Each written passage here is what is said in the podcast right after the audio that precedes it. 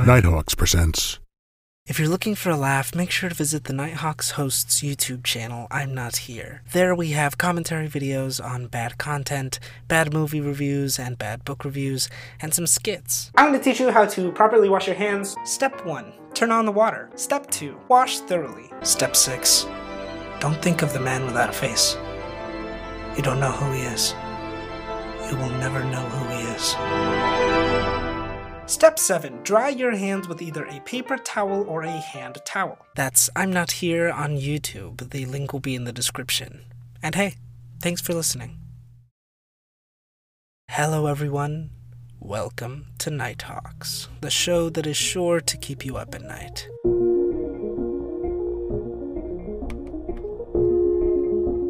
Today's a special episode. It is half biography and half analysis, mainly because we will be talking about the life, death, history, and legacy of H.P. Lovecraft, a great influence on many of the people that we talk about on this podcast. Also, stay tuned because there will be an announcement made on the Nighthawks second season. Now, let's take a deep dive into the mind of H.P. Lovecraft, the master of cosmic horror.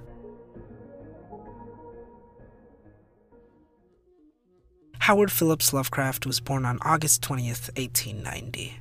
He wrote a lot of weird fiction and horror fiction, and he died from cancer at the age of 46. During his life, he was practically unknown. In his early life, Howard Phillips Lovecraft was born into one of the oldest families in Providence. His mother was an aristocrat uh, with rumors of inbreeding throughout his history. His father was a traveling salesman that wasn't diagnosed with syphilis but suffered from it severely. A lot of H.P. Lovecraft's stories deal with regular families that hide secrets. His early life is a great depiction of his life becoming an influence in his writing. When he was around three, his dad had a nervous breakdown because of his disease and was locked up in an asylum. He died five years later, but Lovecraft never got to know him. His mother moved them with her father, Whipple Van Buren Phillips, an incredible mustachioed man. He had some party tricks, and those were mainly just making some scary stories at parties off at the top of his head. HP had trauma, Night terrors of faceless men made him tremble for days, and the fear paralyzed him enough to avoid attending school. Lovecraft still read a lot of Edgar Allan Poe and even some scientific journals. The books were thrown across his grandfather's library. In 1898, when he was just eight years old, he had already declared himself an atheist and a scientist that made his own magazines on geology. March 27, 1904. Whipple had a stroke, and he had died the next day. However, he mismanaged all of his finances, and his family was forced to move out into a cramped apartment.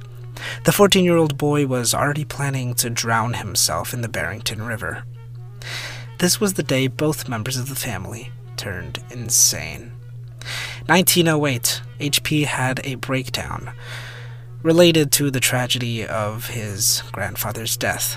He couldn't go to college or high school, so he turned away from society and locked himself away with his mother. However, the relationship turned sour. She would begin calling him grotesque, but also begged him to never leave her side. In 1913, the two turned into recluses and read nothing but pulp novels. He had developed a social anxiety and a fear of the cold.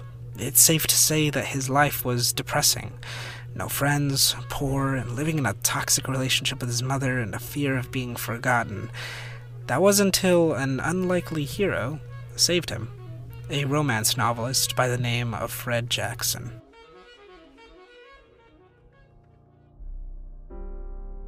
HP read The Argosy pretty masochistically, as he hated Fred Jackson. He wrote hate letters to him, all in rhyme. It was childish. However, in 1914, Edward F. Daas, the president of the United Amateur Press Association, had liked the poems and offered Lovecraft a job.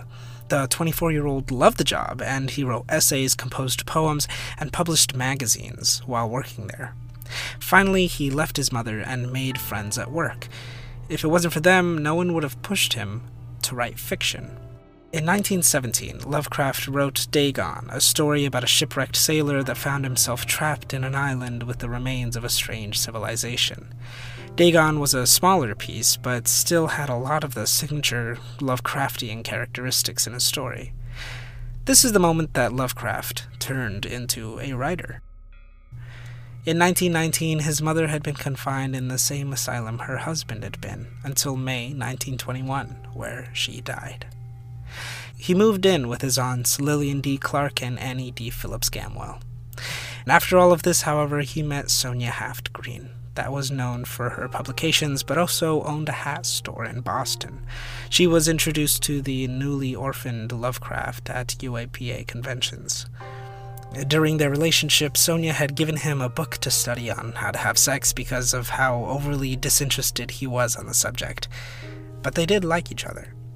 On March 3, 1924, they secretly got married and he informed his aunts only by letter, moving in with her in New York. In 1924, his life seemed to be perfect. His works got publicized all around the country, and Sonia's hat business was booming. Except Sonia was ill, and her hat shop had been shut down. The two were broke. In 1925, Sonia moved to Cleveland to take back a job.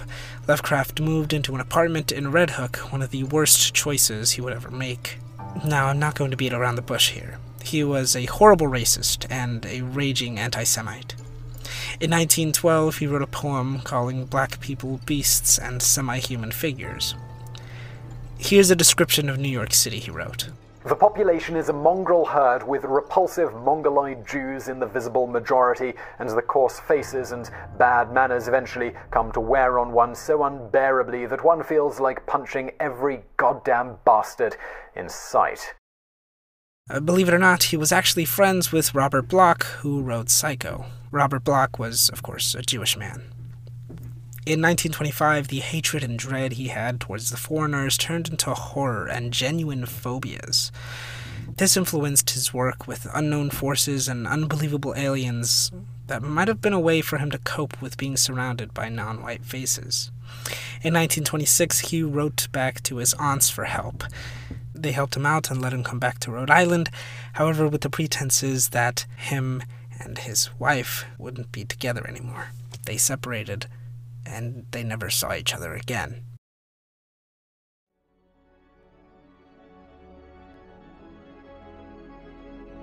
A monster of vaguely anthropoid outline, but with an octopus like head, whose face was a mass of feelers, a scaly, rubbery looking body, prodigious claws on the hind and forefeet, and long barrow wings behind. That was Simon Whistler from the YouTube channel Biographics. This is the description of the monster that towered over not just all who saw it, but over horror itself. Cthulhu. It had become one of the most important creations he had ever made. Star of a short story, The Call of Cthulhu, it was his first creation since moving back to Rhode Island. An elder god biding his time in the depths of the sea, waiting for the moment humanity will awaken him and destroy the world. Even a region on Pluto was named after him, Cthulhu. However, at the time, Cthulhu seemed destined for obscurity. He had little hope for the creature. It was nothing more but a means for a paycheck and some fame. But those friends that he made in 1914 turned into a circle of pen pals. Those friends were Robert E. Howard, Robert Bloch, and August Derleth, who will have more importance shortly. They loved Cthulhu and were inspired to write fiction in the same universe. They all created what was known as the Cthulhu mythos. It was one of the reasons why he's so well known today. The same time this mythos grew, Lovecraft went through his most productive streaks as a writer. Moving back to Rhode Island almost energized him as he created a few of his best works. The Color Out of Space, The Case of Charles Dexter Ward, The Shadow over Innsmouth, and The Mountains of Madness, creating something no reader had ever experienced before, with amazing landscapes of demonic and otherworldly, unfathomable designs. In 1932, Lovecraft's aunt died. Lovecraft was devastated. Him and his other aunt were forced to move into a small apartment that just made him slide into a life of poverty. As much as he was working on his best works at the time, they were not selling well.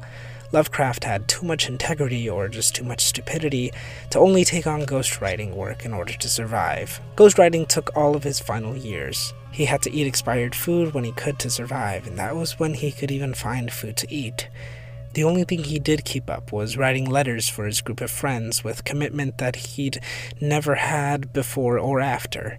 He sent over 100,000 letters. In 1936, he almost gave up in fiction. His only story since 1933 was A Shadow Out of Time, a late classic, and The Haunter of the Dark. His sudden lack of interest in the alien worlds were actually based off of his illness, what he called the grippe, which was actually cancer. His cancer ate his insides, and he refused to see a doctor. Robert E. Howard also committed suicide. A great friend. This made him spiral into a depression that he never recovered from. In 1937, he had written nothing but four poems over a year. He was in a constant agony and was consumed by black thoughts. He stayed in the cold and gloomy apartments that reflected his own characters and the only doom that he had created. March 10th, 1937. He checked himself into the Jane Brown Memorial Hospital, but the cancer had already gone too far beyond what could be taken care of. Five days later, on March 15th, 1937, he passed away. He probably wondered what his life would have been like after his death and how his work would have been remembered. He would probably assume that his stories had been forgotten. But now, let's get back to August Derleth. He was a writer friend in that circle of the Cthulhu mythos. After H.P. had died, he gave Lovecraft a literary send off. He created Arkham House Publishing that made hardcover books of his stories. Sadly, none of them sold well. But here's the thing Derleth might have been a hack writer, but he was a loyal friend. And he also had very deep pockets. He kept the company afloat, pumping out book after book, even translated into different languages. The French translations became hugely popular, as France had already loved Edgar Allan Poe and all of his works. Lovecraft reappeared on the scene as new films also made horror popular. Rosemary's Baby, Britain's Hammer horror films. There was a resurgence in weird fiction. People flocked to read Lovecraft. In 1974, Batman writers took the name Arkham for the asylum that was in their fictional setting. Stephen King was also inspired from Lovecraft to start Carrie, his first novel. Fans also raised enough money to give his small little headstone a large monument. Neil Gaiman, Guillermo del Toro are just a few names that were also heavily inspired through Lovecraft. Erica Henderson spoke on the Guardian newspaper. Lovecraft made a world where humans are alone, floating on a rock in a terrifying larger universe that we cannot possibly comprehend because our time in it has been so short and we are so insignificant compared to the horrors from the Cthulhu mythos. So much of modern horror is based on that idea. We wouldn't have Ghostbusters if it weren't for Lovecraft, and that's the best argument that I can think of for his work.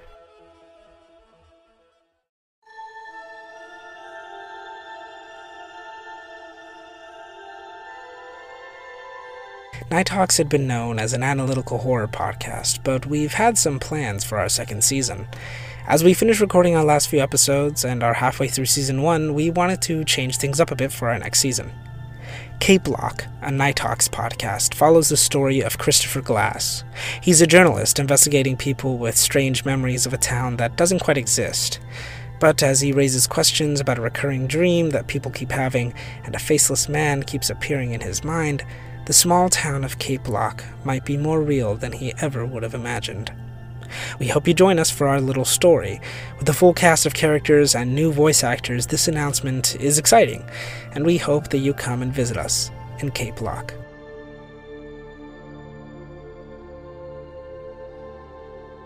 Now, from his work, let's see what we can learn about horror. I talk about Lovecraft and Lovecraftian horror, but what exactly makes a Lovecraftian horror story? In The Color Out of Space, a strange meteorite lands by a farmhouse, mutating it into a hellscape. The Mountains of Madness is written like a report from an Arctic expedition that unearths things better left undiscovered. Mathematics also became something to fear. Geometric shapes start to wreak havoc on the mind of anyone who beholds them. Lovecraft at the time also wrote stories about the indescribable horrors, as many had feared, about these subatomic particles that were becoming so popularized at the time.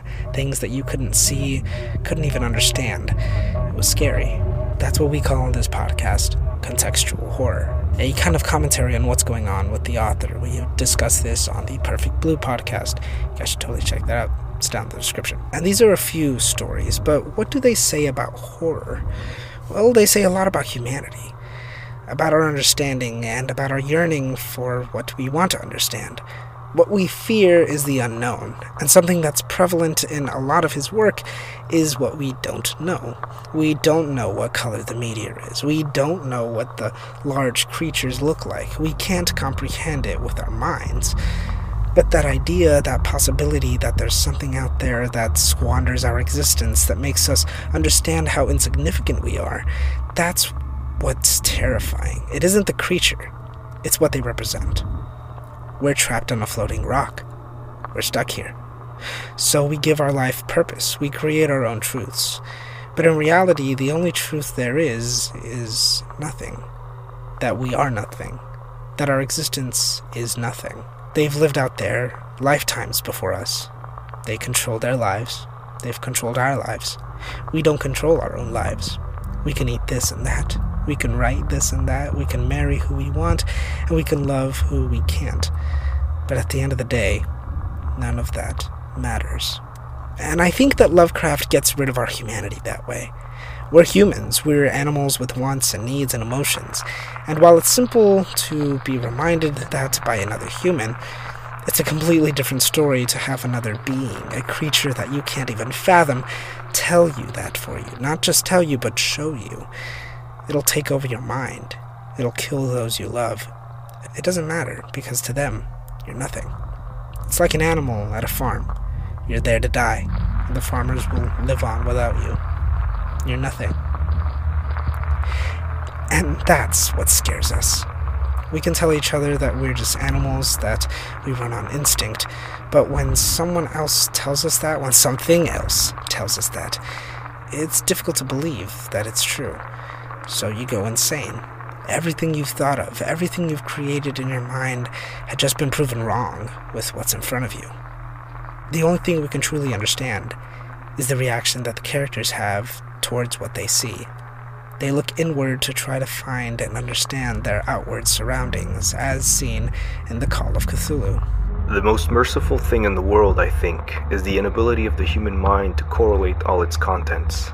We live on a placid island of ignorance in the midst of black seas of infinity, and it was not meant that we should voyage far. The sciences, each straining in its own direction, have hitherto harmed us little, but someday the piecing together of the associated knowledge will open up such terrifying vistas of reality, and of our frightful position therein, that we shall either go mad from the revelation, or flee from the deadly light into the peace and safety of a new dark age. That was Moises and Sergio Velasquez from the YouTube channel Screened. Existential dread is a rare fear, and it is difficult to represent those in other mediums, which is what makes Lovecraft's writing so unique. His brand of fear was so new at the time that it can never be replicated.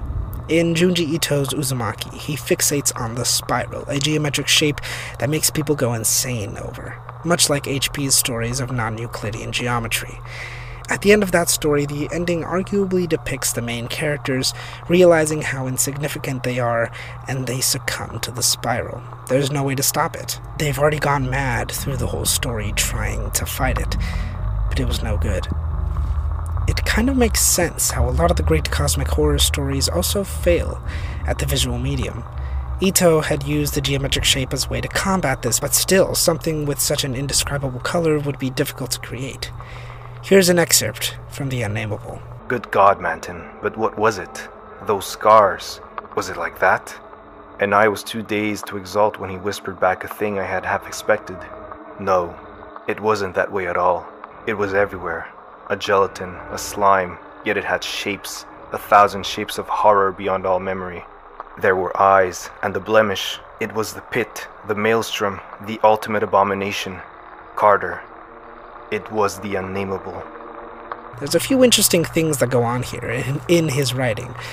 such as working a few tangible things here and there, but more abstract descriptions as well. It kind of makes the whole thing elusive. What's scarier than the monsters are always the abstract themes. What is the limit of our humanity? What happens when we go beyond it?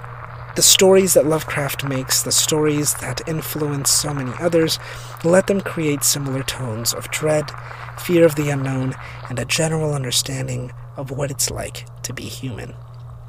In a way, taking away our humanity is what makes us feel the most human feeling of all existence. It's a feeling we all have, but we can't describe it, and we can never grasp it. Thank you so much for listening. Good night, Nighthawks, and make sure to read something that'll keep you up at night. This has been a Nighthawks production. All music used will be in the description as well as the editing softwares. Today's episode was written by Jonathan Calderon and performed by Jonathan Calderon. Make sure to follow us on YouTube at I'm Not Here and Nighthawks. Subscribe for more, and hey, thank you for listening.